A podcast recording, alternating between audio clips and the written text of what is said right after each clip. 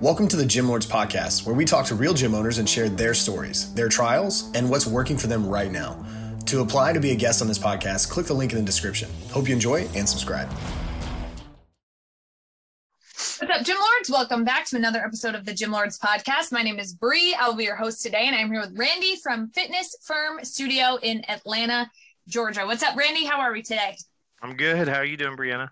Doing well. Thank you so much for taking the time to join us. I appreciate it. Thanks for having me. Absolutely. All right, let's waste no time jumping into the details here. How did you get started in fitness? What is it that made you want to own your own studio? Um, I never really thought about owning my own studio or even being a personal trainer. Just accidentally fell into it.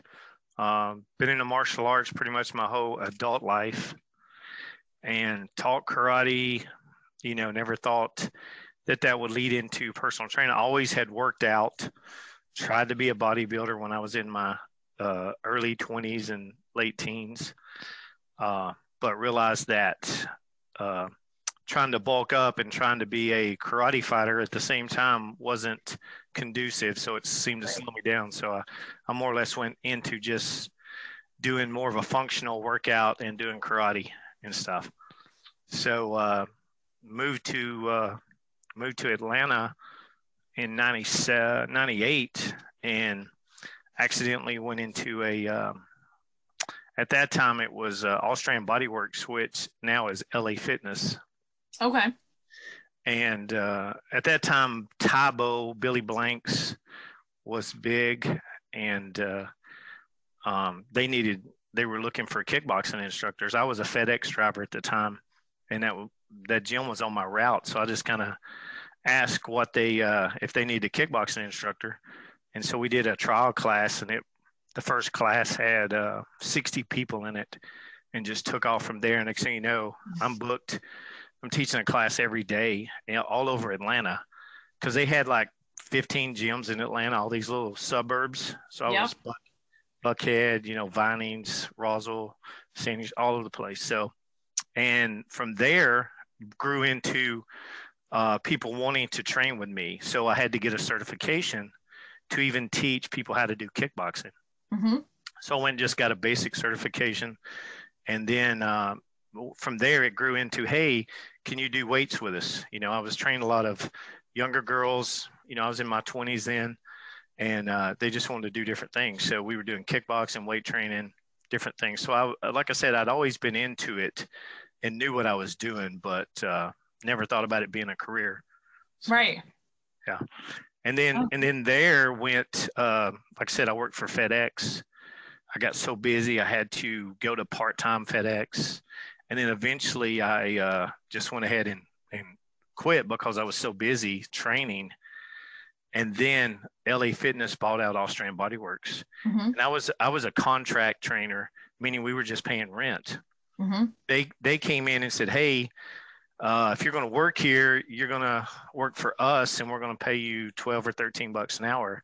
And I'm like, "What? No way! I just quit my career to do." And I was making a lot of money training right. like I was, mm-hmm. and so that forced me to basically open my own gym because I was about I was engaged, about to get married, and so went down that road. So I just went ahead and you know, just with the money in my pocket, found a small space, opened it up, and you know, the rest is history. It's been flourishing ever since. So, you That's know, and it's crazy. just which tells you that I think personality outweighs a lot of stuff. You know, if you've got the personality and you connect with people, mm-hmm. uh, that's what I look for in trainers. I don't look for what you know. I can teach you what I want you to know. Right. I look for your personality. Mm-hmm and how you connect with people. So, yeah, absolutely. And a lot of times it's better if people come in not knowing. Exactly. That's what I want. When people yes. ask me, hey, what do you, I'm like, I want you to know, I will, I want you green as can be. yes. Because I can teach, I can't unteach you. Exactly. I can teach you a lot. It takes me a lot longer to unteach you. Yeah, yeah, exactly. Yeah. That's the thing. A lot of people come in, they have their own ideas yeah. around training yeah. and and it gets in the way, holds them back and Oh you know, yeah. They're way smart. what you do too. I, so I yeah. It. Yeah, I love it when they come in there like they're smarter than I am. I'm like, yep. hey, it's okay. Yeah. Yep. Yeah, that happens all the time. Like, how many businesses have you owned and run? well, and that's and and that's it. I don't have a business background, and I'm like, Mm-hmm. you know, how did I make this work? yeah. You know, so and and it wasn't me, but it was you know just the grace of God. But yeah, so Yep. Absolutely. Okay. So now, what does your business model look like now? How do you structure things within the facility? Okay, so uh, four years ago, um, I was just in a 2000. I've always been like a 2,000 square foot studio, and it was always basically me and one or two assistants that I was trying to bring along. Every good trainer I would get and teach them how to do stuff would eventually just move on and open their own place, which is great. That's what you want.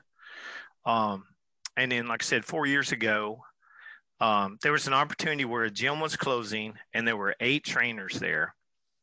And I was like, man, they're all independent. They need a place to go. So I'm like, wow, if I had a gym size enough to where I could bring all them in, that would be great revenue.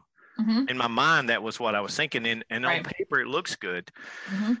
But when you take um, contract trainers and bring them in to where you're basically you're just their landlord, Mhm. and you can give them some rules to go by, but you're you're still you're trying to have someone that is basically just renting from you do what you want. That's hard to that's hard to make happen. Yes. So you run into a lot of uh, you know problems with they they know more than you do. They want to do their thing, and basically all I can do is just turn my head and cover my eyes and go, okay, they're paying rent, you know, Right. and eventually you, you try to change the way they're doing stuff but it doesn't always work so i've gone through quite a few trainers in the last four years with you know trying to teach guys and girls Mhm. hey if you did it like this you know and you showed up to work on time and you kept your space clean and you put your stuff up life would be a lot simpler Yeah. and Right. do you do you think owning a gym and they all inspire to own their own gym? You know, oh, I want to be, you know, I'm like, okay, what do you think it means to own your own gym? Just because your name's on the door? No. You, I'm the one cleaning the bathrooms every morning. I'm the one taking out the trash. You know, uh, oh, by the way, you have to have a business license every year. You have to get recertified with the fire department. I mean, all this stuff that they don't have a clue about gas bill, power bill, water bill. I mean, so much that it takes to even get started. Mhm. You know, where um, in Atlanta, Atlanta, the rate for personal training is still pretty high. Like one-on-one stuff's in the hundred dollars. You know, Yeah. and Mhm. you know, group stuff's around fifty. So, um, you know, it's still it's it's a profitable deal, but I charge fifteen hundred dollars for a full-time trainer to rent for me Mhm. which sounds like a lot. They think that's over the moon. I'm like, I would gladly pay fifteen hundred dollars a month to use this facility Yeah. and do whatever I want to do. you know, Yeah, so- and have no responsibility. and have no absolutely no responsibilities. You walk in and walk out. right. I mean, maybe pick up a weight and put it back. yeah. That's about the size of it. So, fortunately, I'm I'm pretty lucky right now. I've got a handful of guys that are really you know smart and respectful and everything. Every now and then, you're always going to have that one that you that makes my hair turn gray. So that's basically why I've got gray hair. Is I've always got that one trainer. So Yeah. Yeah, absolutely. And now are you supplying them with yes. leads? Yes. Okay. No, not with leads. So I do none of their marketing for them. Oh. Okay.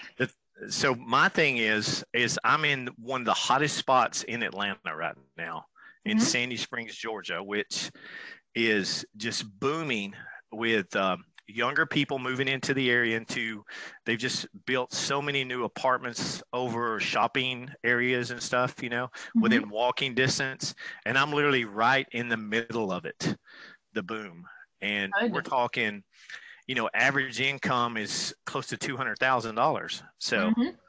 you know in um a affluent area so these guys i'm like if you can't make it here you can't make it anywhere you know Right. Yeah, absolutely. Well, that was my next question because most personal trainers aren't so great at acquisition. Uh-uh. Um, and you know what they're good at they're they're good at working out Right. And looking at, I'm like, guys, why are you spending? I mean, that's what cracks me up. Yeah, yeah, absolutely. And then like the other side of that too is the piece where maybe fifteen hundred dollars seems like a lot to them, but like that's a, that's one client. You know, like that's, that's exactly right there. So that's the way I do it because I do all group training. Mm-hmm. I look at that fifteen hundred dollars that that trainer pays me is two clients. Yeah. And I'm doing group training. Right.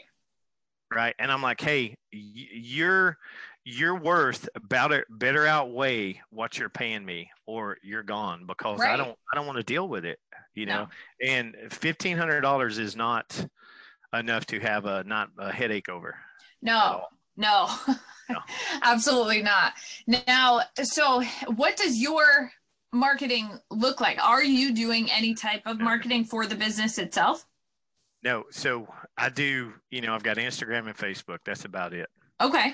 I have, think, you know, luckily have just always been, it took me, I want to say it took me about four years to get to where my business started feeding itself. Yeah. To where my clients were bringing me clients. Mm-hmm.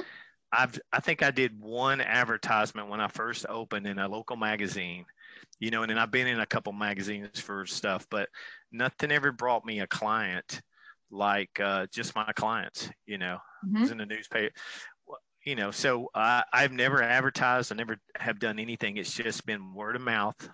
And when you build a good client base that has um, you know sustainability that's what that's what feeds you you know that's that's what i can't understand i've got this one guy that charges almost nothing but he works all day long mm-hmm. and i'm like why i don't understand what you're doing and i kind of put it to him like this i'm like if you're training and nothing against the 20 something year olds but it has to be something you want and yeah you know and and i remember back when i was in that age it's like I spent my money on everything but fitness. Yeah. You know, mm-hmm. I was out, you know, whatever.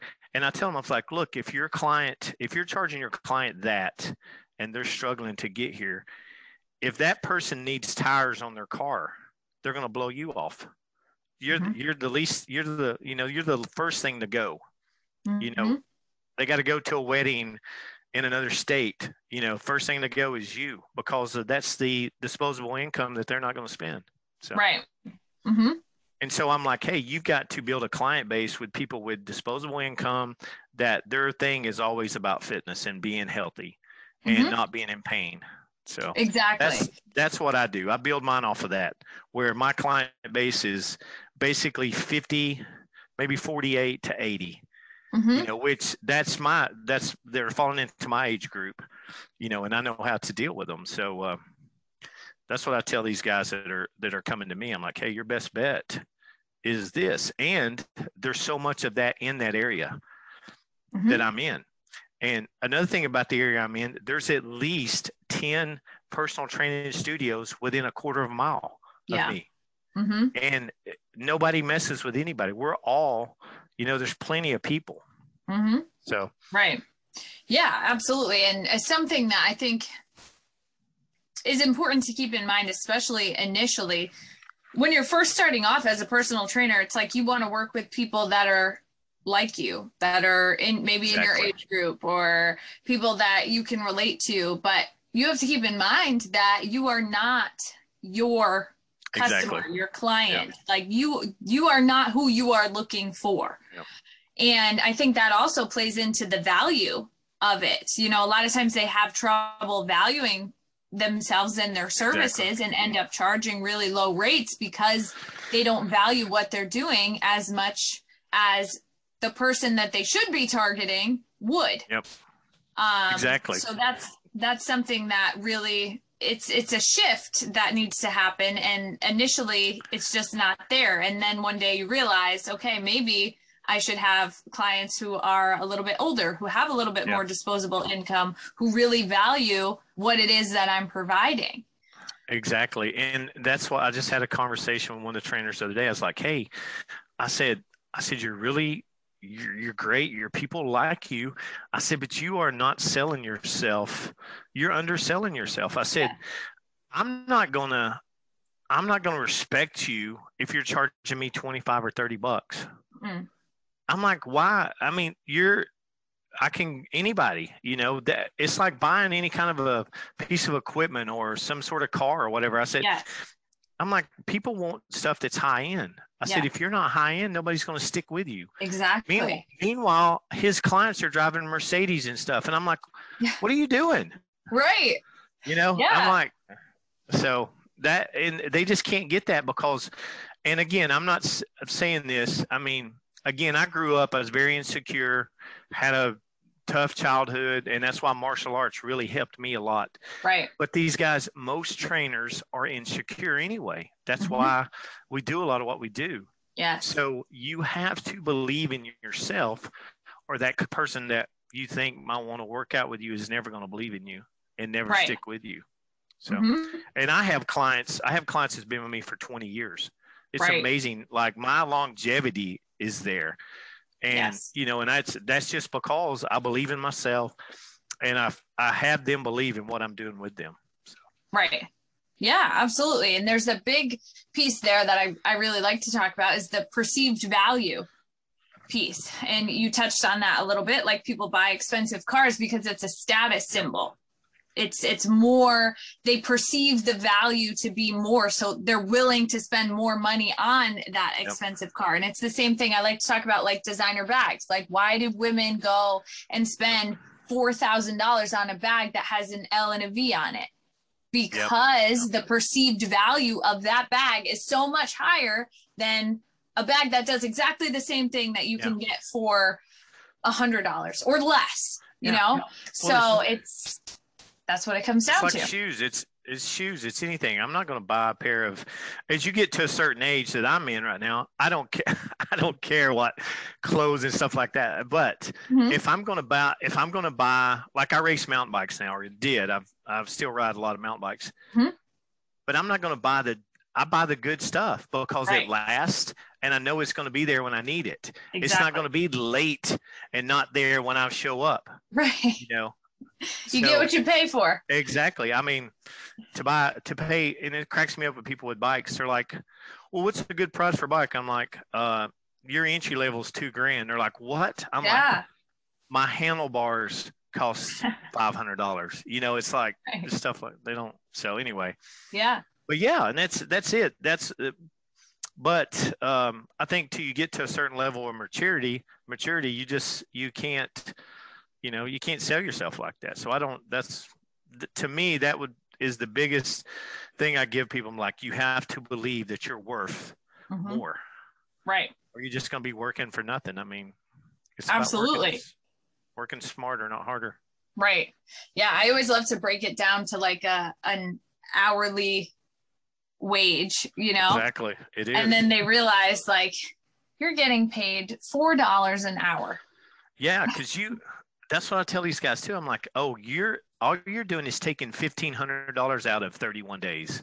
Right. I said I'm six times that much. Yes. You know, so don't. Yeah, they don't. They don't get it. Right. And uh, and I'm not, you know, mad that they don't. I'm just like, guys, if you want to get to where you think you want to get to, you got to believe in yourself more. Right. You definitely. Yeah. Absolutely. So many people get into the position where they're burning themselves out working 100 hours or, or more a week making less than they would yeah. working for somebody else 40 hours a week yeah. so i work i work 25 hours a week right now yeah so and That's i've awesome. got i've got uh, a wife and five teenage boys oh wow so and my wife hasn't worked since our first son was born so yeah and Absolutely. I live in Atlanta, which is one of the highest markets. Mm-hmm. You know, so right. Yep. Yeah, you can't make a living. You can make a living doing this. Yes. And my kids, my kids were in private school, but at a time. So right. Yeah. Yeah. Absolutely. You just have to kind of break through, and that's the thing that I love about being on this side of things is people's belief systems get in their way so much along the way. You know, it's like people come up with um, you're raised with with different beliefs around money um, yeah. around like the perceived value of things. And that's really hard to break through. And that gets in the way so many times when it comes to the sales process and actually asking people for money for the services that you're providing. Yeah. So many people are so afraid to do it because they're like, wow, like this is so much money. I can't ask Yeah. someone for this much money. And yeah, that they're looking at it from their perspective. Exactly. exactly. Mm-hmm. And that was, I had a I had a client that was in his in his 80s that worked for Ritz Carlton, Mhm. and he was the one that initially talked. He talked to me and he goes, "Randy." He was the one that told me about if you don't believe you're worth it, nobody else will. right. and he convinced me to go up on my rates. And when I did, he goes, once you do it, it'll get easier. And, Mhm. and once I did that, it was just so, and that was, you know, 15 years ago. And, Right. you know, I haven't looked back on that. Mhm. And I still, I still remember what he said. And it was, he goes, if nobody, if you don't believe in yourself, nobody else will believe you're worth what you're asking, you know. So Right. It's better Mhm. to ask for, you know, you can always go down. yes. You can't go, it's hard to go up. Yes, absolutely. Yeah. And um, it doesn't always have to be a volume game either. You Mhm. know, if you have less clients and you're charging them a higher rate, you don't have to work so many hours. You don't have to No. keep track of so many people. You can provide them with a higher level of service, a better experience, get them better results, and you're in a better situation. You're making Exactly. more money and you're working less hours. Yeah, and then you're you're not burned out. You're you've got more. You're offering them more because you're more rested. You know, Exactly. let's say so. hmm Absolutely. Right. Absolutely. yeah that's something that um, a lot of people don't really think of it's it's more so like okay well i need to get more people in the door more people in the door more people in the door but it's Yeah. like people you already have in the door are your greatest source of revenue Yeah. you know those are the people that have already purchased from you they're more likely to purchase from you again they're more likely to purchase additional services that you provide whether that be nutrition accountability supplementation Yeah. Anything of that nature um Yeah, but it's like go ahead it's, it's like what I was saying a while ago about one trainer is two clients. Mm. So I look at that trainer. I'm like, if I have two clients that pay me the same as you, that's six hours a week that they're in my space using my stuff. You've got 20 or 30 clients that are in there all the time. Look how many more people are using my stuff and, and destroying it. yes I'm like, you're, it's way easier for me to have two clients than it is Yeah. to deal with you. So don't be, don't be that person I don't want to deal with. right So Yeah, absolutely. I'm preaching All to right. the choir here. Yeah, yeah. I know. Uh, yeah. No, I get excited when I I get to talk to somebody like you that's got the you know the right idea around it because most people just haven't broken through that. It hasn't like it hasn't clicked yet, you know. And um, sometimes it's it's hard to break through that, but it's like it's so interesting too because the first time that you sell a higher ticket program, Yeah. Like- cloud- yeah. Yeah. It's like your mind is blown. You're like, wow, that was pretty easy. And then it's like, okay, let's do it again. And you raise your price a little bit and then you do it again. And and I'll it just you, starts flowing. there's one thing too where you'll get these clients because they have such disposable income. They want to pay you for a whole year, Yes. you know. And I'm like, I try to stay away from that because I'm like, and then they want a little discount or whatever. I'm like, I'm not. That's that's a benefit to you. It's not a benefit to me. If you give me a bunch of money, that doesn't help me. I said that makes it harder for me to budget the year.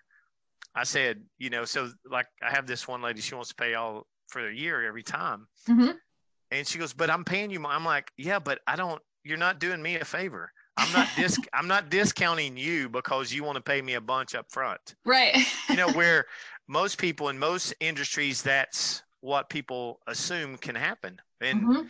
you know, I'm like, I tell them, I'm like, uh, I don't want it a bunch up front. Where if you're a fledgling new starter, that's like, great. Oh my God, I just somebody just paid me six thousand dollars. You know Mhm. but that's it's hard for you to budget that and you wind up it it's hurting you more than it's helping you in the long run Right. So- Yeah. I mean, if you're in a situation where you are newer and you're looking for commitment and Yeah. you're also looking to acquire some front end cash to feed back into the business as yeah far as like good advertising goes or you know equipment, whatever it might be. Yeah. Um, then it can work. However, there is a balance there. You do need the people who are on those reoccurring memberships as well, so that you can budget and plan. Yeah. And it's definitely harder to uh, to plan if everything's coming in up front. Um, so yeah, having that that reoccurring revenue is and huge. that's that's the one thing talking talking about that like memberships and stuff like that so i'm i'm old school. I never was Mhm. a fan of contracts or anything like that. Now it's almost impossible not to do that these Yeah. days. Hmm but i still like i don't i don't do a membership. I don't do a monthly fee. It's like i still sell sessions. Now i have so many clients that it's a constant every day i'm getting paid something. So it's Yeah. a cash flow thing for me. Now it took a while to get there so let's say somebody works out three times a week with you and in a month that's 12 right so most people sell them a 12 package deal Mhm. i do i do 10 because it flips before the end of the month Yeah. you know what I'm saying? So I want to be paid throughout the month because I mean, not everybody has to pay their bills on the first or the 15th. Right. Like with me, I've got stuff coming out of my household every day. You know, it's like there's something being pulled out of our account. So I want a constant Right. cash flow.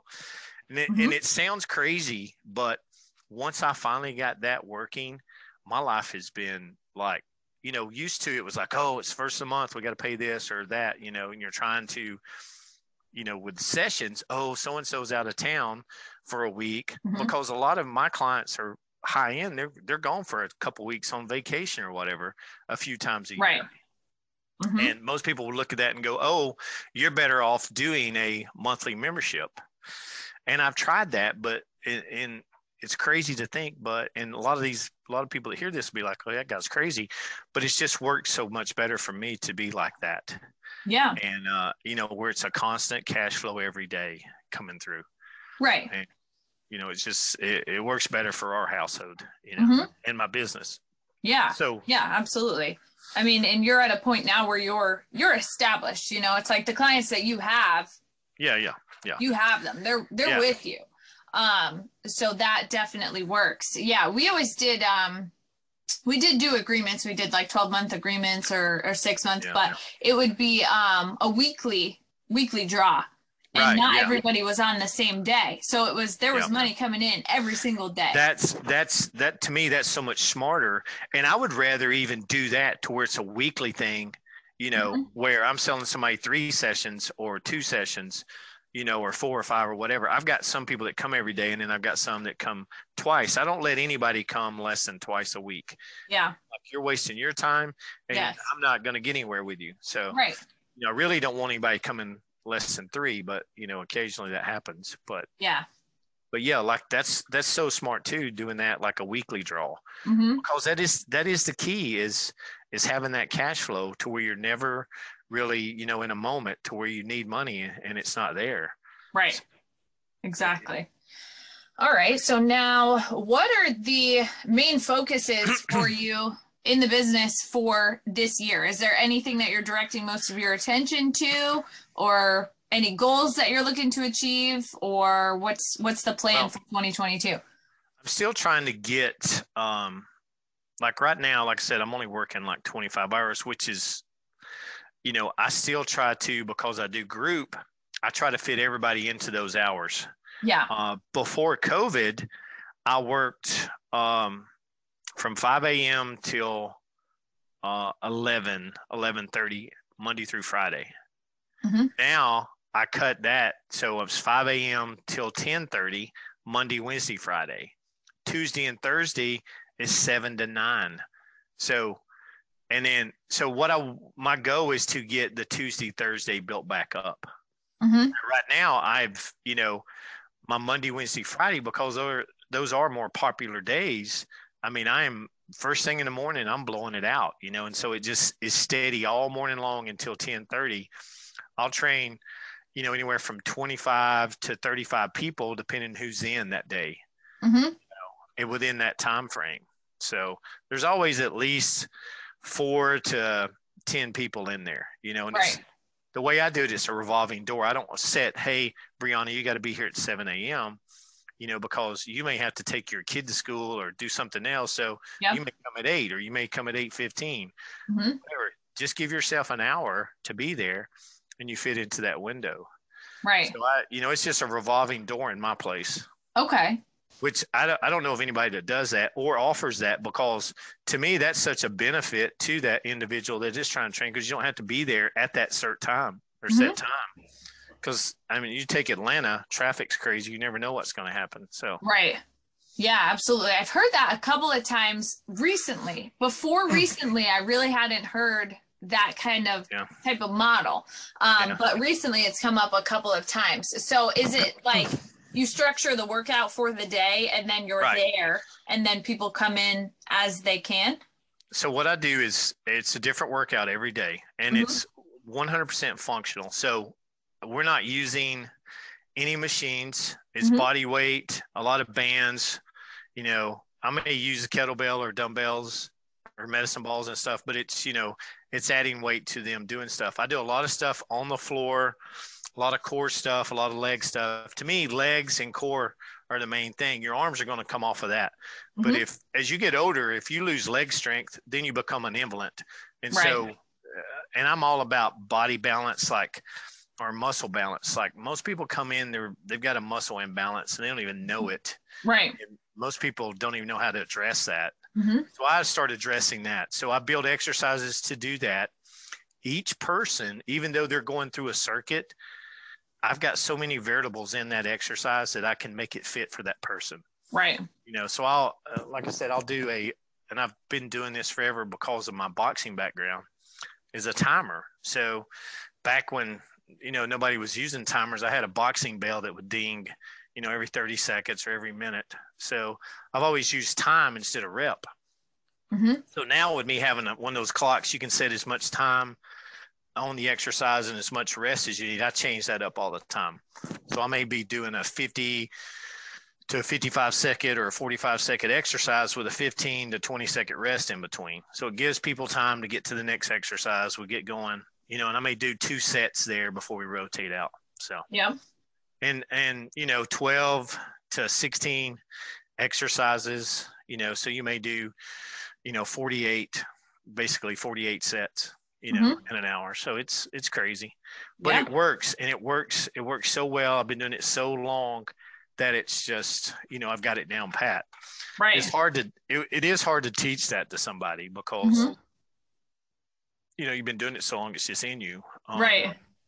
And it's everybody gets a workout it's never it's never not a workout and i'm i love it when i get these guys that come in uh, maybe crossfitters or uh, heavy weightlifting guys you know or power lifters or whatever hmm or even some athletes and they think oh this is just you know Yeah. this is nothing i'm like okay why are you in yeah. the bathroom puking you Yeah. know and it's it's always the teenagers Yes. that, oh, you know, yeah. these- i'm like dude what are you throwing up for you know that used to It's happen funny. at the at the gym when I was there all the time. And you know, a lot of times I would walk in to a kickboxing class and see a female instructor, and then they're Mhm. like, "Oh yeah, this is going to be easy." And then it was like, "Okay, give it a few minutes," and then they're Yeah, yeah, gassed within the Yeah. first five minutes of class and puking in the bathroom, and you're like, "How is that?" well and that's what that's what people don't realize and like i said i'm more i'm more based off of legs and core so Mhm. you're bringing so many more muscles into play and people Right. just don't realize what that does to your oxygen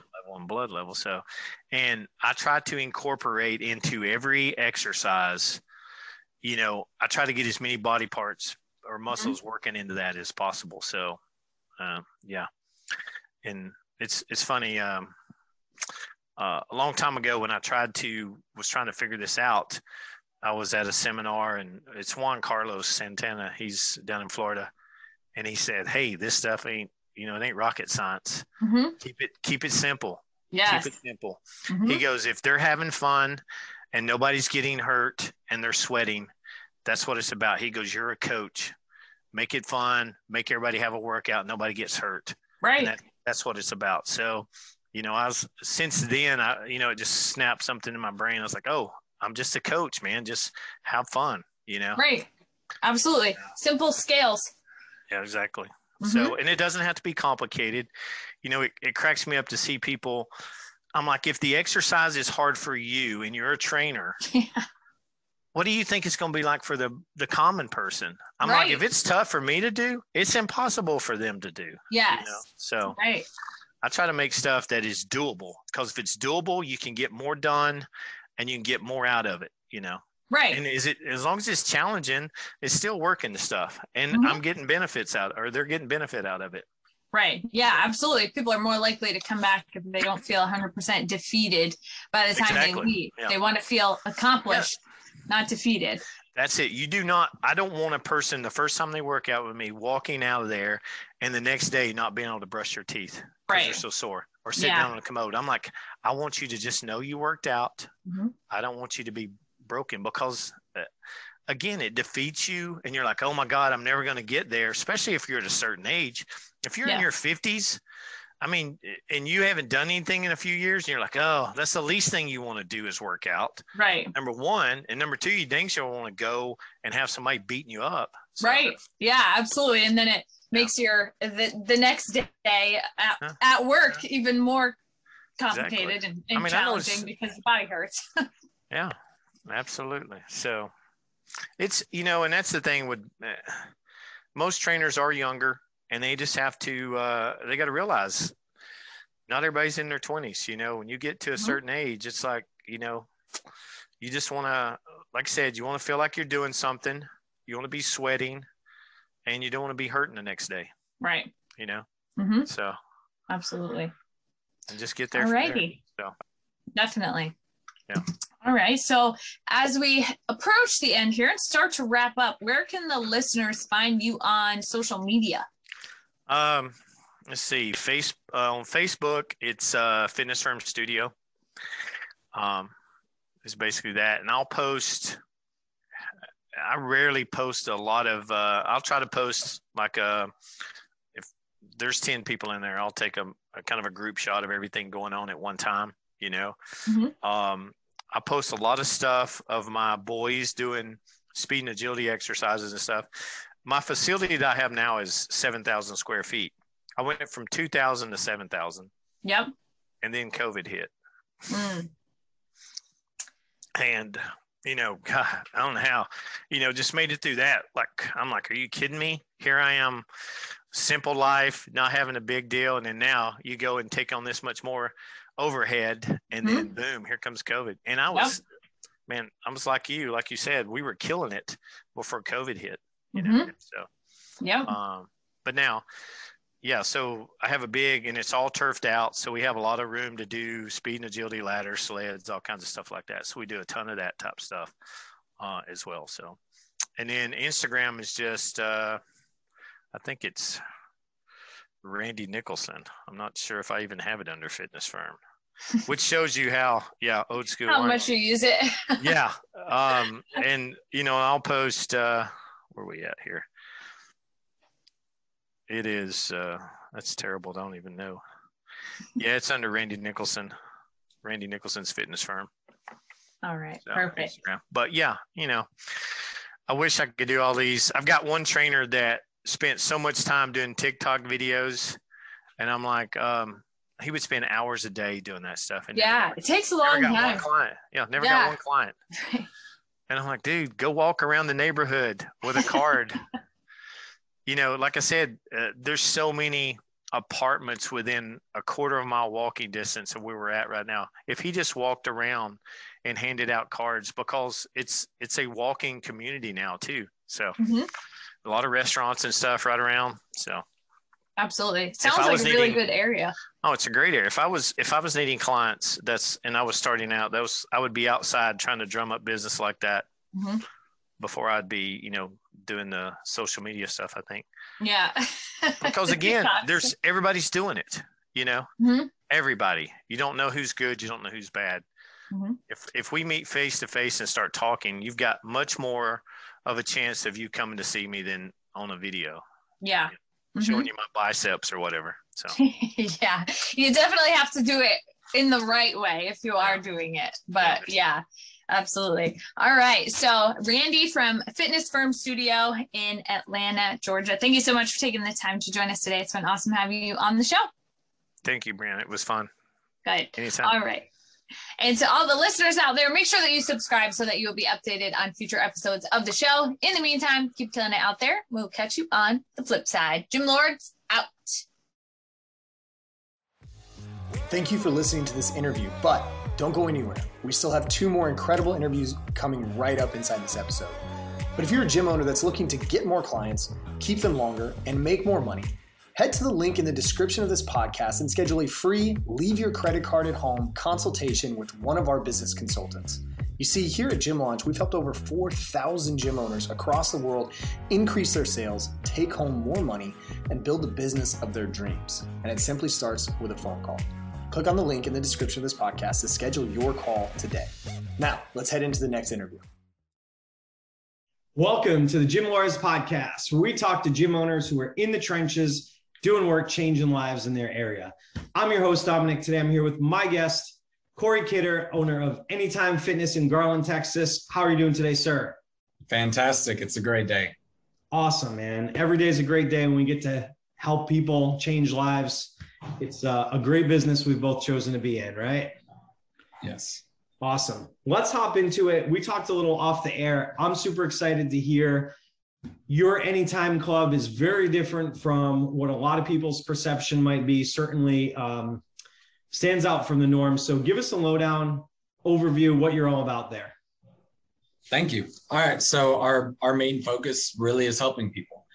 Um, Anytime Fitness is a franchise. So you have this shared access, this reciprocity across the board. And that's what people know us about, know, know about us. They know we're 24 seven. They know that if you're a member of one club, you're allowed to visit all these other clubs. But being that we are franchised, we all are independently owned. We run things differently. Uh, my my focus from the get go was I want to actually help people. I want to make a difference. So we train here. We do body scans here. We do nutrition all of the equipment is focused for results, whether it's platforms and bumper plates, large functional areas. It's clean, it's working, it's the highest tier equipment that commercial like commercial equipment is made from. We, we love it. We've been showcased with a few brands even that we uh, a few of our vendors because we've made it a point to make our club stand out. And our, our focus really is without any exaggeration results. Results benefit us long term, short term. It leads to members enjoying their stay here. It leads to other people hearing about that, wanting to be involved too. Awesome, man. So this was not a pre existing facility, this was a new build out when you opened in 2019. That is correct. All right. So the first thing that that pops into my head here as we're going through it is you're probably on the fringes of your typical anytime fitness club. And I'm sure there are some parameters, some things that they dictate to you, and some things where you have free reign. So, how far out to the limits of what you could do with an anytime club are you?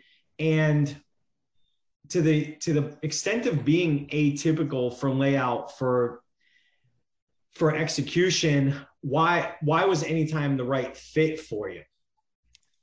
So when I went into all of this, looking at changing into owning my own business, being a small business owner, having a franchise, not a franchise, uh, I, I, looked around a lot. And at the point, at, at the time, years back when I was looking around, Anytime Fitness was really a, a premier franchise. It was standing out a lot at that time.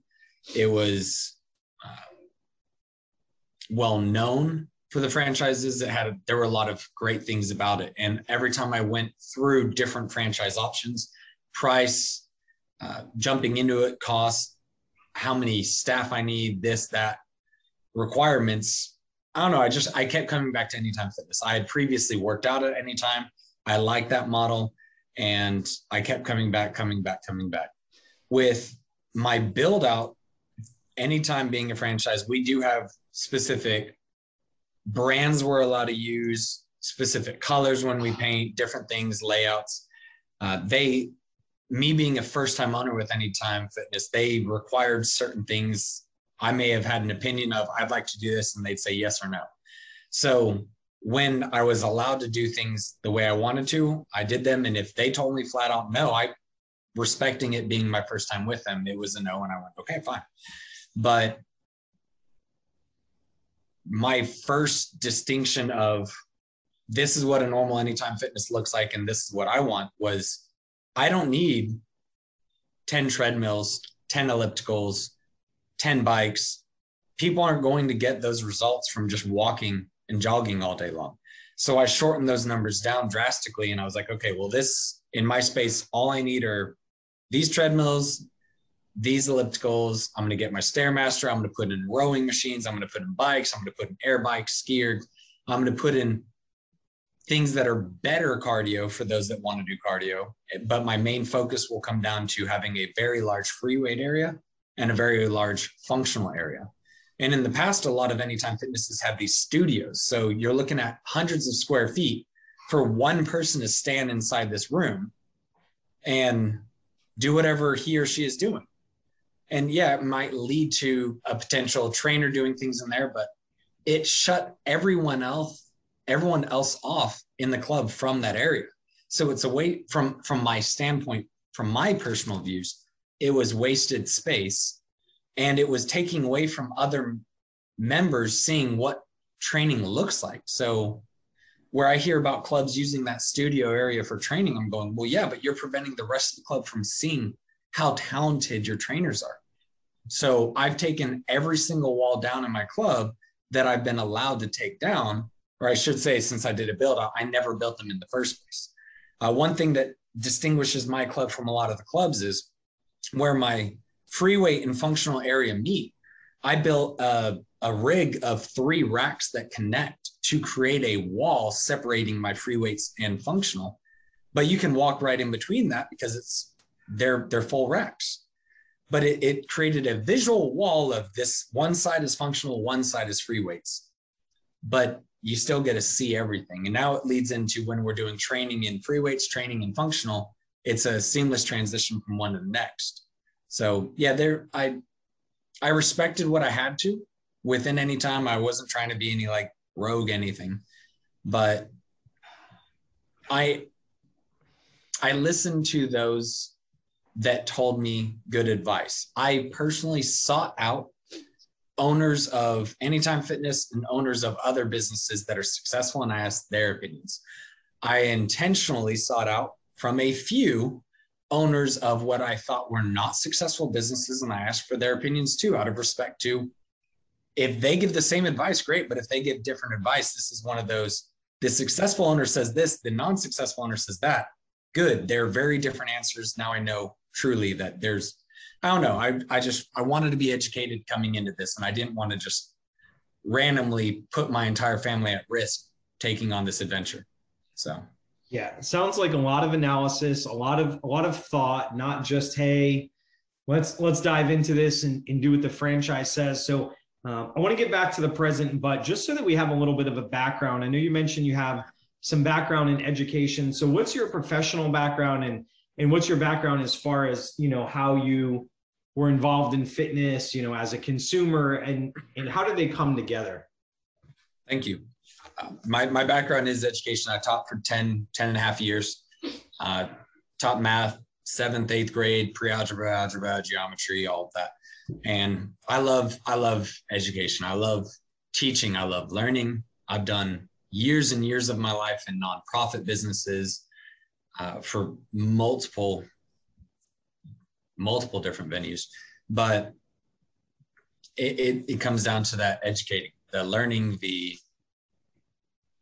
growing that, sharing that knowledge. And when I, while teaching, knowing I'm not going to stay here forever doing this, I kept looking year after year, summer after summer. I would teach during the summer times, I would do internships, and nothing ever grabbed me enough until one day. Uh, what truly got me into this is while working out at an at an Anytime Fitness, the manager walked up to me and was like, Hey, you want to buy our club? And I was like, That's really funny. I don't have that type of money. And she was like, No, seriously, we're we're selling it. we know you work out here. Would you and your wife like to own our club? I was like, I, I really don't have that type of cash. I, I can't do that. And that club sold in about five days. And I went, okay, let's see what what what does something like this cost that someone was able to just come up with that type of money. Um, my experience, unfortunately, with Anytime was not the greatest going into this because when I started reaching out to the franchise, I they never once brought up to me purchasing an existing club. It was always about building a new, building a new, building a new, building a new. And I was like, okay, well, since they're never bringing it up, I guess I don't know how you get to buy one of the used ones, but I'll just build one from scratch because mine's going to be better than buying a used one, anyways. Now, short answer of all of this, anyone listening, buy a used one. It costs way less. You can make money. It costs way less and you can still upgrade it, change it, do all of your things, and it costs way less. So just making that clear. But I, I went into this and I, I thought about this. Okay, well, I'm coming from education. I, I want to open a business. This anytime was offered to me. Let's start looking into it. And it it ended up taking a two year process before I was actually opening my doors but I have family that had to help me with this. Um, I mean, I took out a massive SBA loan. I I got family members' signatures, my signatures, everything I own is on the loan. Everything's signed for because I wanted to help people. My my my journey into this, why did I open a fitness franchise? Why not food? Why not this? Why not that? I care about people. I'm healthy. I'm not some big bulky guy. I'm also not. Um, I, I didn't grow up with sports. I didn't have any of that. I grew up with my family, and I, I understand good nutrition. And I understand being active, and that's one of the greatest things that I go over with my members. I tell them, I'm like, look, you should be active seven days a week. That doesn't mean working out seven days a week. You should be active. So you decide based off of your goals, your capabilities, you're this, or that. Let let's try and be in the gym four or five times a week, working out, and then those other days, either be in the gym just doing your stretching and cardio and something active, or go on a walk, take your dog out, do something for 30 minutes. But I'm trying to create this mindset of everyday activity, and uh, again, just answering that question. So I do love educating people. I do really care about helping. And so I thought, okay, well, if I open an Anytime Fitness, if I open a fitness franchise, I have a gym, I still get to educate people, I still get to help them, I get to show them how to do things, I get to be involved. And that passion that I have about caring for people and helping people, I get to continue doing that here. So that's something I've from day one done.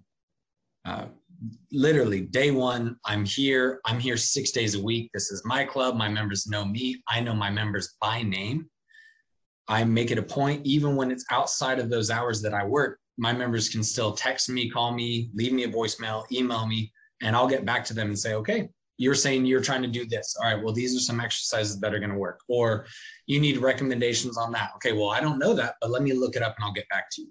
Because i don't want to give an uneducated answer just so I can sound smart. I'm going to go figure it out. If I can't figure it out, then I'm going to ask someone that knows and then I'm going to get back to them too. I really mean it when I say I want to help people. It's this is something that for me I'm definitely passionate about. This was not something that I thought, oh, anytime fitness is a turnkey business. I'm going to spend hundreds of thousands of dollars and I'm going to make hundreds of thousands. No. And just to be clear, that's not how the business is. That model's gone. Gone so, one thing that you put some extra emphasis on that I'm going to agree with you wholeheartedly with is um, buying existing gyms is for a myriad of reasons um, my favorite way to do it. Uh, coming from someone who's done it both ways and some different variations of it. Um, on top of it being cheaper, on top of having some established client base. Um, if you're impatient, uh, build out takes a long time construction always takes longer, costs oh, more man, than you think. There's there's there's a million ways. Not to say that it's not great, but you got to be patient and you got to have more money than you think you need, and then you need a little bit more of everything. So That's I'm with you 100%. true. there. So one of the things that comes up a lot for new new construction businesses where you can do it when you take it over but when you're a new gym um, from a business standpoint one of the things um, that i find is a huge uh, indicator of success by way of effort is pre-sale so did you do a pre-sale what did it look like what were your goals um, Okay. And, and how did that shake out for you? Or were you just someone who wasn't a fan and you said, hey, I want to wait till I have something tangible to get people in? Pre-sale. I reached out to Anytime Fitness. I asked the corporate people what I need to do. They told me what I need to do, and I did. I started doing social media, which I despise. I um, happily was here five days a week, if not sometimes six days a week, sitting outside my my units that I had acquired as they're being demoed out and then built up, built up. So I would sit there every single time I had an opportunity to show proof of construction, show what's going to be when it is all constructed, what equipment I'll have. Uh, I had Precor and Torque and, and TRX send me digital images of the equipment I was going to get. So I had posters and pictures I sat outside my strip, outside my building in, in our little strip mall, just with a table. And anytime someone walked up, I'd show them pictures, I'd answer their questions. Um, I, I had said earlier, I, I took this very seriously. I did my research. Prior to me even opening my club for uh, somewhere between four to six months, I managed an Anytime Fitness for free. They appreciated that. Uh, no. Because I asked them, I said, look, I'm building my own. We're nearby, we're within driving distance of each other. How about I get knowledge and you get free labor? And they were very ecstatic about that. And to this day, I greatly appreciate those owners. It's a partnership. Uh, I greatly appreciate them because they gave me that chance to learn. So I learned the software, I learned the systems, I learned what words to use. And then when I, I would work at their clubs someday, and then some days I would be here, or I'd do both. Or, but my pre-sale was terrible, terrible. I sent out physical flyers, which I was told not to do, but I did it in addition to digital. Uh, physical flyers, I got back after sending out 1,500 flyers. I think less than six people responded to those 1,500 flyers, which, if you've ever done physical, that's very expensive. Uh, so I did that. I tried walking around a little bit. My my pre-sale was terrible. My social media didn't lead anything. Uh, I paid a massive amount of money to a company that I was recommended to do, and they wrote me a check at the end of all of it for I think like 25 30% of what I spent as a check back to me since they failed. Wow. Um, and it just my pre-sale was terrible. I tried. I was I, I didn't have an issue, but the biggest thing that most people had is they're like, well, until you're officially open, we just we don't want to join and have our money just sitting there not doing anything. And I'm not a pushy salesman. To this day, I don't do it. I have my prices on my windows so that the public can see. I don't hide anything. I publicize my training packages. I publicize my membership packages everything is out there. None of it is hidden. Because if someone walks up and they see that and that deters them from joining, then that's okay with me. Because if they're going to try and join a club purely based off of a cost, not based off of the value and what they're going to get out of it, I'm not that right place because they're coming in with the wrong mindset, anyways. I want someone to join my club because they want to get help or they want to be with a place that has amazing equipment that's going to get them amazing results. So yeah, pre-sale was bad. I had a lot of people that were like, well, once you open, we'll come and join. And I said, okay. And you know what? Thankfully for me, where I am, uh, which heck, we haven't even talked about that. My location is not, this is one thing I did go against Anytime Fitness. My location is not in a normal location. I'm not on a highway and I have no anchor store. I am the largest thing in my strip. We are in the center of three different neighborhoods We've got a golf course across the street. It's a very nice neighborhood, or these three neighborhoods combined. But because of that, I don't have the same visibility that a normal gym would, being on a highway or having an anchor store of a Target, a Kroger, or whatever.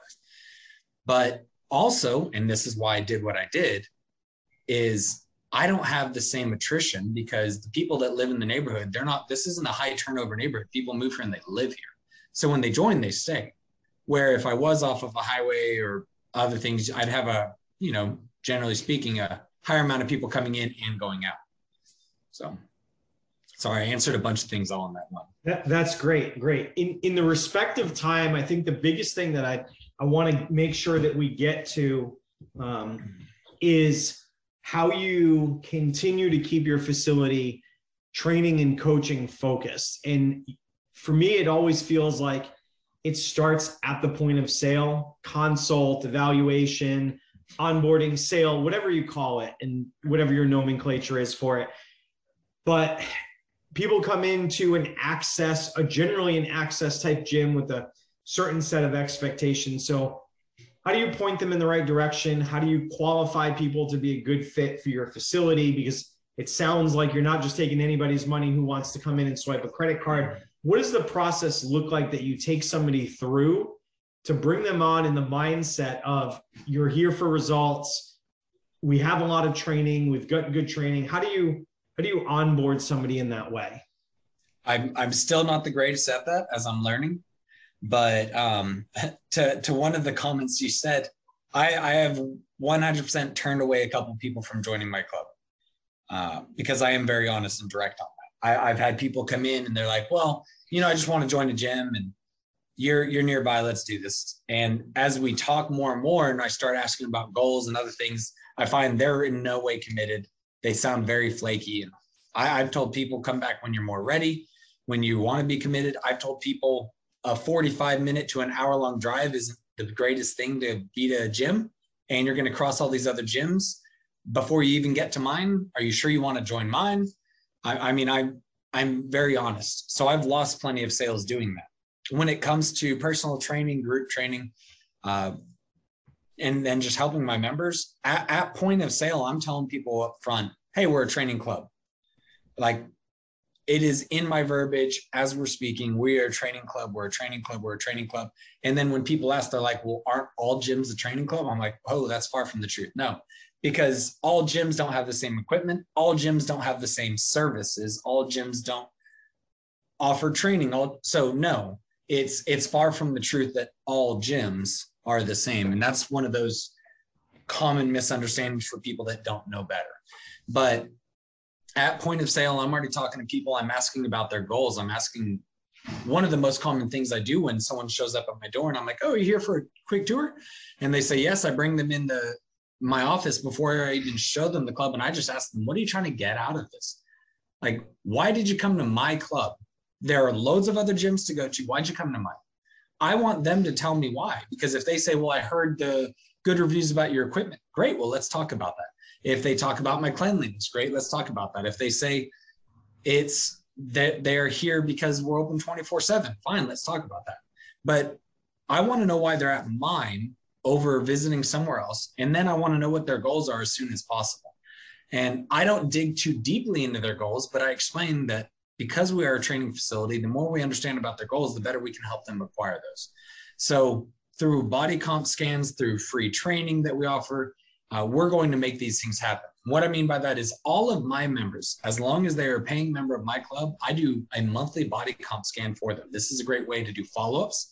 It's a great way to track their muscle mass, fat masses. It's also the best way to start out a conversation on nutrition. Once I understand their muscle mass, I get to say, okay, well, your skeletal muscle mass is this, your lean body mass is that.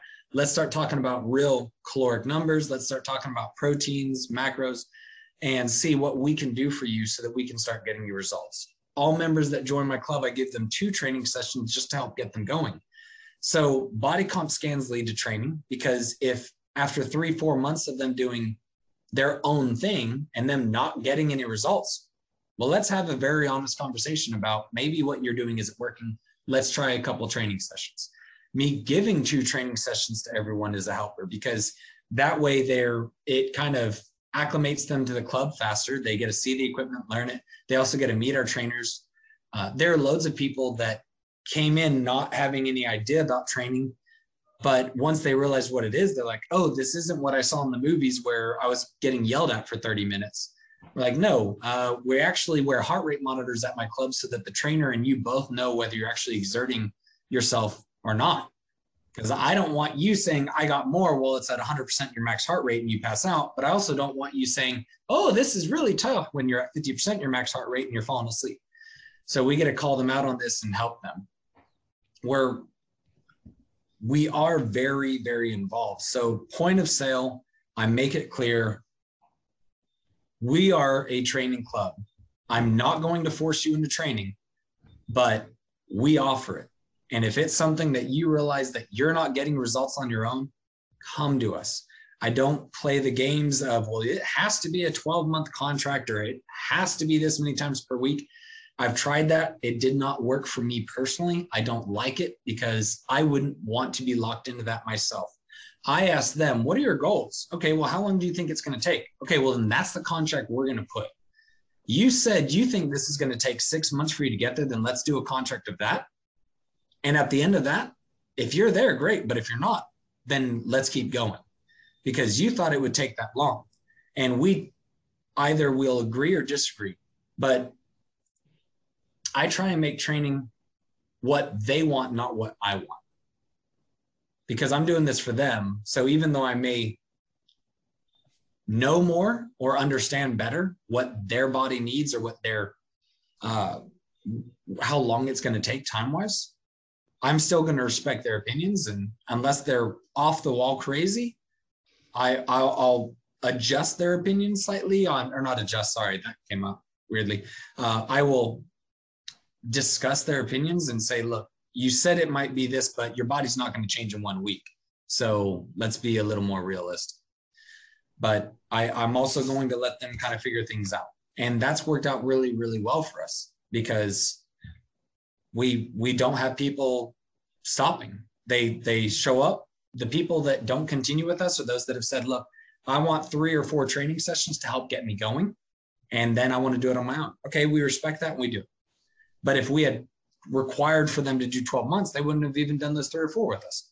And during those three or four, they build a relationship with my trainers, with myself, and now they come to us, they ask questions. My trainers, when they're not training, they're employees, they're coaches, and they're going to come out and they're going to help. Uh, they work out during their shifts. I mean, I I want this to be a fun place for everyone. So. All right. So you you kind of took the words out of my mouth there, or gave me the perfect segue. Um, the last thing that we're going to have time to to hit the topic of, and not nearly as much time as I'd like, um, but your training facility. The topic of trainers is a hot one these days um, with talk of labor shortage and nobody wanting to work and having it be difficult to find trainers. And what's your philosophy there? Are you growing trainers from the inside? Are you hiring trainers from outside? Um, you said your trainers are employees you know how do you manage expectations kind of requirements um, give us kind of the overview and your philosophy for the trainers in your gym Oh, this is one where, full honesty, I'm bad at this. I'm very bad at this. Uh, I'm a fantastic owner. I care about my my members. I care about my my team, my trainers, and I'm going to take care of them. I, I really am, but I, I'm not going to follow them around like they're my two year old and telling them you need to do this, you need to do this, you need to do this. I, I've like I, I've got an older trainer or a younger trainer and that's it. I have two trainers right now. I have applications floating around year round, and I cannot find trainers. A lot of the times I get unrealistic trainers. They've never trained before. They saw some random guy or girl on YouTube and they apply with, I want to make $50 an hour. And I'm like, so do I. That's cool. I, I want to make 50 an hour. Um, but it, it's, I have unrealistic things from even those that are older with everything that's gone on in the past few years, it's led to a lot of people doing at home training, virtual training. Uh, I had one guy that dropped by my club one day. He's like, I've got 20 or 30 clients already. I'd love to bring them to your club. And I was like, great. So we talked about a split and he was like, oh, I thought I would just get to do this for free. Like, why would I just open my club up to you and just let you make money off of my club? He's like, I thought that's how it worked. nope. So a lot of people come in with unrealistic expectations. Uh, it, it's it's been very, very, very difficult to find trainers. I'm incredibly slow, incredibly slow to hire, and incredibly quick to fire because I can't have someone that's going to ruin the image of our club. So my my I could easily have way better managerial skills when it comes to my actual staff, where I'll put things down and I'm like, look, these are the hours y'all are working. You can set your own hours. I'm happy with that. As long as your clients are taken care of, that's what I care about. And I've said that to every single trainer I've ever hired. If you take care of your clients, that's what I care about.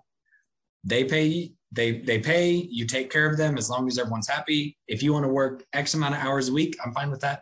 If you want to work full time, part time, it doesn't bother me. You do what you want to do so that you enjoy it. Um, understand that this club is your club too. And I want them to have that respect and understanding that when they say, hey, we need a new piece of equipment, I'm going to go get it for them. Because if they can justify why, I'm going to do it. I'll take that cut. I'll, I'll buy that equipment. I'll change equipment. I'll replace equipment. But finding trainers is difficult finding good trainers has been very difficult. Um, I, I'm I'm not certain what else to add on that, but I want them to love it here. My big thing from them is I want them to think this is theirs too. I might be the owner here, fine. Not I might, I am the owner here, but I I treat them with love and respect. They are not to me simply a hey, I told you you need to be here from five to eight. Why aren't you here? It's it's not like that. Uh, I mean, I've I've had trainers with injuries, with surgeries, with different things, and I, I'm totally flexible and then I'm like, look, you need to take care of you. You need to take care of family. Take care of family. We'll cover the other things, but it it comes down to again the clients. If the clients are taken care of, all right, fine. So I'll, I'll put in a little more work. I don't mind. Um, I I want to be at somewhere. I want to work somewhere that I enjoy. I want them to work somewhere they enjoy. So my hope and prayer from all this is that if I'm treating them with the respect I am, that they're going to love this so much that they're going to, in return, want to be successful. Where it, it's simple from a service standpoint. The more clients you have, the more you're going to get paid. So if they want to get paid more, they need more clients. I make sales all the time myself they can always do that themselves too, but I'm the one that normally makes the sales because that's on my mind. If it's not on their mind, they may be stuck with however many clients they have for weeks and weeks and weeks. But if their mindset is to grow and they understand that, then they need to get out there. They need to do what I do. I say hi to members. Anytime someone comes in my club that I don't know, I introduce. And I introduce them like, oh, hey, how's it going? What's going on? Are you finding things? This is our club we're a training facility. We i mean i just like i was trying to make a sale for a new member i do that when people visit my location that are already members of other anytimes and from that we've gotten training plans. Even though they're a member of another club they start training at our club. So yeah. I the, the thing that stands out the most for me there is it, it feels like it's more of a matter of establishing, growing, and maintaining culture than necessarily a stress of qualification or pushing volume for the sake of volume. It's, hey, if these are the right people that I want to be around, that I want around my clients, we'll make everything else work and not vice versa. So we are just about out of time here, sir. I appreciate you being here with us. I want to be respectful of your day and what you have going on. Any parting words for us? Anything that you want to leave our audience with before we let you go? I, there's always plenty to say. uh, my my big thing is kind of a commitment to this, like any business you have. It doesn't matter whether it's an anytime fitness or you you own a plumbing or you own this or that. If you're a small business, it, it's you know what what commitment do you have to this this has not been the way i wanted it to be for a brand new business when i opened may of 2019 and i got shut down in march of 2020 i didn't even have a year's worth of growth That's not what I wanted to start a business with. And then I deal with everything that's come up over the past years. That's not what I wanted to start a business with. But it's commitment. I'm here six days a week. I take care of my members. I know them by name. I ask how they're doing. They check on my family. They check on me. They check on our staff. Our trainers are involved. People see it. People know it. Uh, Anytime Fitness is a franchise. People can walk into different Anytime Fitnesses and realize whether that club has an owner that's there or not. It's not very difficult either. You walk in, and you see everything's dirty. You're like, yep, there's probably not a single owner that works here or ever visits here. And then you walk into other clubs that are clean, pristine, their equipment's working. You know that someone's involved because it's their business. They're taking care of it. You can pay a manager all you want, but unless they're just the greatest person to begin with, they're probably not going to have that same commitment as the owner. So I, I, I put that out there for anyone that's doing a small business at all, whether it's fitness or not, is if you're going to do this, you have to commit to it. I've I've I've had to deal with legal issues at my club, not because of members or anything else, but because of the building and the build out itself. And I take care of these things. I'm here and I'm I'm involved. I'm I mean, there, there's a lot. I've given up so much to be here. My family can attest to that. I want this place to be successful and I want people to love it here. I'm going to do my part. And I, you know, I hope and I pray that that's going to pay off in the end. Awesome, man. I, I have no doubt. It sounds like you have the passion, you have the work ethic. COVID, you know, nobody could have predicted it, but here you are still standing. So um, I look forward to seeing seeing where you go with things. I'd love to have you back on. So hopefully we can arrange that, talk about some more topics. But for today, we are out of time. I thank you so much for being here. It's been a pleasure having you, Corey. Yes, sir. Thank you, Dominic. You are welcome. And to everyone out there listening, as always, we wouldn't be here without you. We hope you found value and inspiration in this episode. If you'd like to hear more, hit the subscribe button. We'll notify you when new episodes drop. To everyone out there in Gym Lords Nation, keep working hard, keep changing lives. Gym Lords out. Thank you for listening to the podcast so far. Don't go anywhere. We still have another episode coming right up, right after this word from one of our sponsors. The Gym Lords podcast is sponsored by Prestige Labs. Prestige Labs is the first and only nutritional supplements company built by gym owners for gym owners. Prestige Labs solves the problem that all gyms have experienced the broken inventory model, low commissions, and even lower quality products. Prestige Labs provides 100% drop shipping, zero inventory, PhD formulated high quality supplements for you and your clients. The goal is simple cover 100% of your rent while never sacrificing your integrity. To learn more, or to become an affiliate of Prestige Labs for free, apply at affiliate.prestigelabs.com. That's affiliate.prestigelabs.com. Double your client results, double your income. You can head to affiliate.prestigelabs.com to become an affiliate for free. Now stick around for the rest of this episode. Use coupon code GYMLORDS on prestigelabs.com for 20% off all future supplement orders. What's going on, everyone? Welcome back to another episode of the Gym Lords podcast. I will be your host today. My name is Joe Fitzgerald, and joining us on the show is Miss Janice Lauria of Anytime Fitness. Janice, what's going on? How are you today? Very good. Welcome, Joe. Thank you. Thank you. Thank you. I'm excited to have you on, Janice. Talk to us about what got us here in the first place. Obviously, you are the owner and leader of this club. How did we get here, Janice? What brought you to the seat of being a gym owner? So, a long time ago, back in 2006, beginning of 2007, we were discussing moving, my family and I. I had three small children. And as we started to look for places, there was, I, I was looking for a gym. I went to the gym seven days a week, sometimes twice a day. Never worked in a gym, didn't know anything about it, never personal trained, nothing. And the areas I was looking had to have a gym. And I wasn't happy with any area. Mm-hmm. I want my husband wanted to stay in New Jersey, so we were looking up and down the coast. I pretty much went to bed, woke up the next morning, and he said, "How'd you like to own your own gym?" He said, I found in. this, yeah.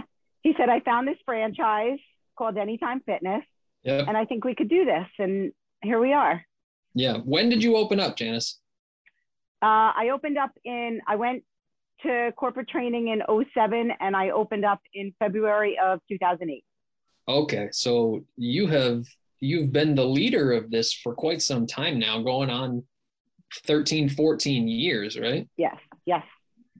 I think most of the people that listen to this are familiar with Anytime, so we don't need to really do a whole lot of explanation with what the brand is and what the gym is about. The meat and potatoes of this being open gym model, people paying a monthly membership, coming and working out on their own and doing their thing, right? Correct. Talk to us a little bit about that service, right? Because there's some artistic license when it comes to how you actually operate that.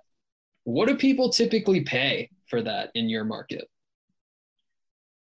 So I have increased my pricing once in the last 13 years, and it happened to be right before everything happened in uh, January of 2020 is when I changed my pricing.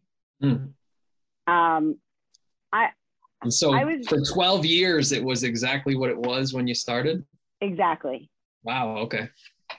Um, probably not smart on my part, but I never went into this business with the thought that I was going to be rich. I wanted to do this because I had a passion for it and I loved working out. I loved helping people work out, teaching people what I knew, and I loved learning more about it. So I was never big on the pricing and marketing end of it. I'm not a salesperson, not very good at it, but I'm hands on. I'm here all the time. And I think that's what makes my business what it is.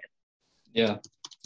It's interesting because we talk to so many gym owners and people in our industry typically find themselves as gym owners because they were great trainers or because they were great coaches or they had this passion for helping people, but quickly find out when they open a business like this that there's a lot of skills that are really, really important to running a solid business that they don't teach you in PT school or that they don't teach you in exercise phys school or even business school a lot of the time.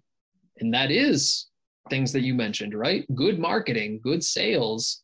How can we focus on the business side of things to match the care and conviction and the passion that we have to really run a great business? It sounds like you are completely full of passion and wanting to help people. Talk to us about the marketing side of things. In the last 13 years or so, what has been the best way for you guys to bring in new members? So, word of mouth is big around here because we're a very small town and I cater to the high school students. Uh, college students always seem to come back home. I work my memberships around tourists because we're at the beach. So summertime, I have a lot of, you know, people that come for a day, for a week, for a weekend. I do all different types of memberships to accommodate everybody. And I also do advertising for the schools. So my name's out there all the time. Yep. And so a, a number of different real strategies that you guys have gotten in front of people so that they know that this business exists. You mentioned word of mouth being one of them, right? Word of mouth is a real mainstay in our industry. People that experience a great product naturally want to share it with people that are close to them, friends, family, coworkers, whoever that may be. And from a business perspective, free leads, easy sale, right? I can build the business without investing too much money, but the the I guess the con to the pro there is there's not as much control, right? We don't we may get 20 referrals one month, we may get 5 referrals the next month or none. And so you mentioned a couple of other things that you supplement to bring in people in addition to the word of mouth, right? What's been Yeah. the the most successful way you guys have have actively gone out looking for new members? Uh, my husband and I do a lot in the town Mhm. outside of work. Right. and we just get to know a lot of people. We belong to the Chamber of Commerce, although we don't actively go to the meetings and things like that because it's usually working hours. Yep. Um, we just we get to know the townspeople, and like Yeah. I said, it's it's a small town, Yeah. and everybody knows everybody. More of the pounding the pavement sort of strategy and and really getting out in front of people, right? Correct. Okay. And so, what about things uh, more in the digital realm, right? When we talk about people looking for gyms now, social media has become such a huge aspect of how word gets spread. Are you guys on social media? Uh, we have a Facebook page. We have an Instagram page. So yes, we are out there. Yeah. How have that? How has that worked for you? Do you find that many people find you through those channels? Uh, a lot. Instagram more so the like the younger, Yeah, there's a typical market for each platform. Yep. right? And then Facebook, I get a lot of Facebook messages and reviews and things like that. Yeah. Have you guys dabbled into the the more traditional? I, I get not not traditional, but the paid side of using those things, either Facebook, Instagram, Google. Has that been on your radar at all? I've done. Uh, I do uh, ads on Facebook, so yes, I do that. Okay. I've done ads on Yelp, which that was a disaster, so I ended Didn't that. um, Google is actually with my brand, they have a contract. So right, right. I'm up there because they put me there. I see. Okay.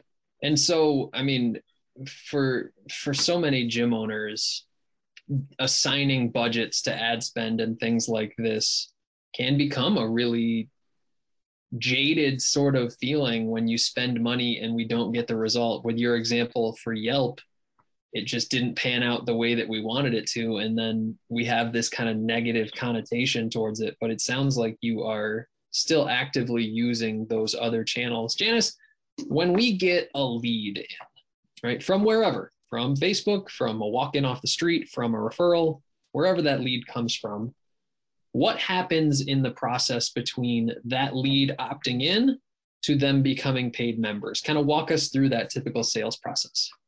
So it, it, it's different, you know, depending if it's through email, the telephone, or just a, you know, through the front door. I probably, I would say sign up at least 75% of my leads. And again, I'll stress that I'm definitely not a perfect salesman. That doesn't happen. Right. But we're very homey, very honest. I'm hands on. I am sole employee here. That's it. Yeah. So people see me day in and day out. I, as anytime, we do offer seven day trials and I do make it staffed hours so I get to see them and talk to them. And like I said, seven, at least 75% end up signing up. Maybe not that day, but they come back. Right. You mentioned one thing along the way that I think is actually really, really important to dive into. And you said that you are the sole employee, right? It sounds like a whole lot of responsibility falls to you, and you probably wear a number of hats in this facility. Have you guys entertained the idea of bringing on any kind of help, be it trainers, coaches, admin, front desk? Have, has that crossed your radar at any point? Well, for starters, I don't have a front desk because I didn't want that appearance when people walk in. It's intimidating. Okay. So I have chairs where they can sit and wait if somebody else happens to be in the office. Mm-hmm. Otherwise, they're asked to come straight in right into the office. Um, I do wear many different hats. I do have personal trainers, but they are subcontractors. Ah, okay, okay. So we have 1099s. Okay, so it's not just you. There are other people filtering in and out of the facility. I see. Okay. Yeah, I, I have a couple trainers, but I, I'm a fairly small facility. I'm just under 5,000 square feet.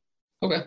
And um, I have a couple personal trainers. I also have one of my trainers does group training twice a week. Hmm. But other than that, it's just an open gym. Sure. Well, it's I mean, there are a couple of services that you mentioned there that people can opt into should they choose. And so I find within this sort of model, we describe it almost more of a medium box than a big box. It's not quite on the same par with LA Fitness or 24 hour or these 30,000 square foot conglomerates. You guys focus a lot more on the sort of hometown feel, the we know everybody that comes through our doors sort of thing. And so exactly. Is it is for you the focus more on building the membership numbers up or is it more on getting people into PT, getting people into group training and really serving the members that we have at a higher level? Which one do you think is going to be a bigger focus for you? I personally like to service the members that I have. Yeah. I try to give them everything I have. Yeah. I think that's tremendous. And I think that really has to be the focus as we are coming out of a pandemic. It's not necessarily how do we chase 2,000, 3,000, 4,000 members, but with the membership that we have, that sort of 750 to 1500 range what do we do to make sure that everyone has the best possible experience and that they stay right? They continue to be members for the long haul. It sounds like that's much more your focus. Am i on pace with that?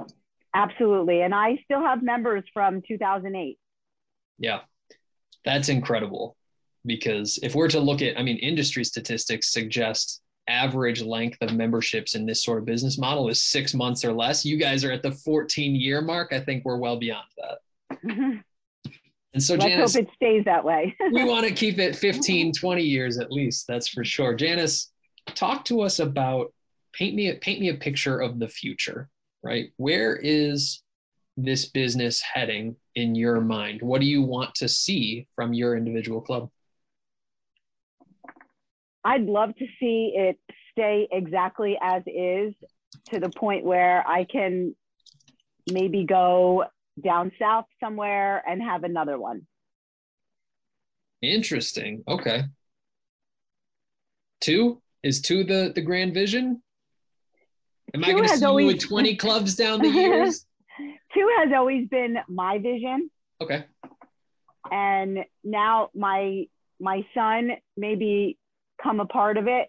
He is a health and wellness, exercise science okay, uh, graduate. Sure. And he has his personal training certification, so that may come into play as well. Yeah, the legacy effect, right? We've got a, an asset that we can pass down. Janice, I think that's tremendous. Um, as we kind of approach the end of our time here, I always really appreciate the chance to dig into entrepreneurs' brains and see what makes them tick and why they do what they do just as much as how they do what they do.